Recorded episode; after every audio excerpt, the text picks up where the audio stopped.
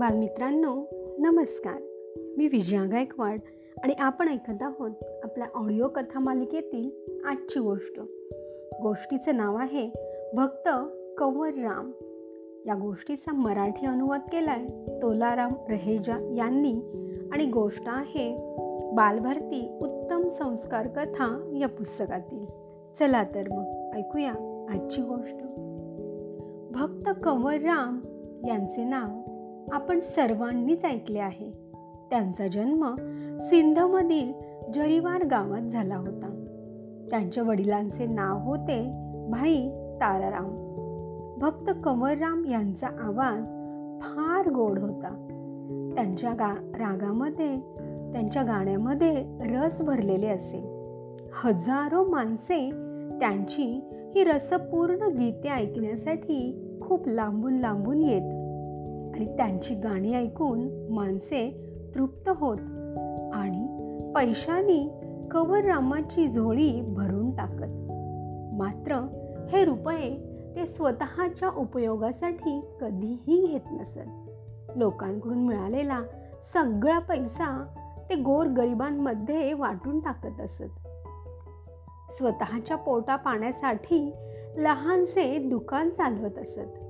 जातीपातीचा त्यांनी कधीही भेदभाव केला नाही. एकदा एक श्रीमंत सावकार भक्त कवररामकडे दर्शनासाठी आला. भक्त कवररामवर त्या सावकाराची फारच श्रद्धा होती. तो हलव्याच्या दोन पेट्या आणि रेशमी कपड्यांची जोडी घेऊन आला होता. त्याने शंभर रुपये रोखही आणले होते. हे सर्व काही त्याने भक्त कंवररामांसमोर ठेवले. तो म्हणाला की या माझ्या भेटीचा स्वीकार व्हावा आणि ही रेशमी कपड्यांची जोडी तुमच्या कुटुंबियांसाठीच आणली आहे. त्याचाही स्वीकार व्हावा. भक्त कंवररामांनी हलवा तेथेच सगळ्यांना वाटून टाकला. त्यांच्या घराजवळ एक गरीब बाई राहत होती. तिच्या मुलीचे लग्न ठरलेले होते. तिच्या लग्नासाठी त्यांनी शंभर रुपये त्या बाईकडे पाठवले आणि रेशमी कपडे एका बाजूला ठेवून दिले.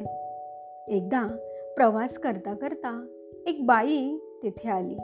तिने मळके आणि फाटके कपडे घातलेले होते.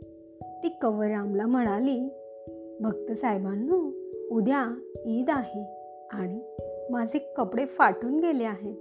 मला एखादा नवीन कपडा घेऊन द्या ना. भक्त साहेबांनी मुकाट्यानं ते रेशमी कपडे त्या मस्साणीसारख्या बाईला देऊन टाकले. ती मस्साणी बाई भक्त साहेबांना आशीर्वाद देत निघून गेली. भक्त कंवररामांनी आपण भेट दिलेली रेशमी जोडी एका बाईला दिली. हे ऐकून सावकाराचा चेहरा अगदी उतरून गेला.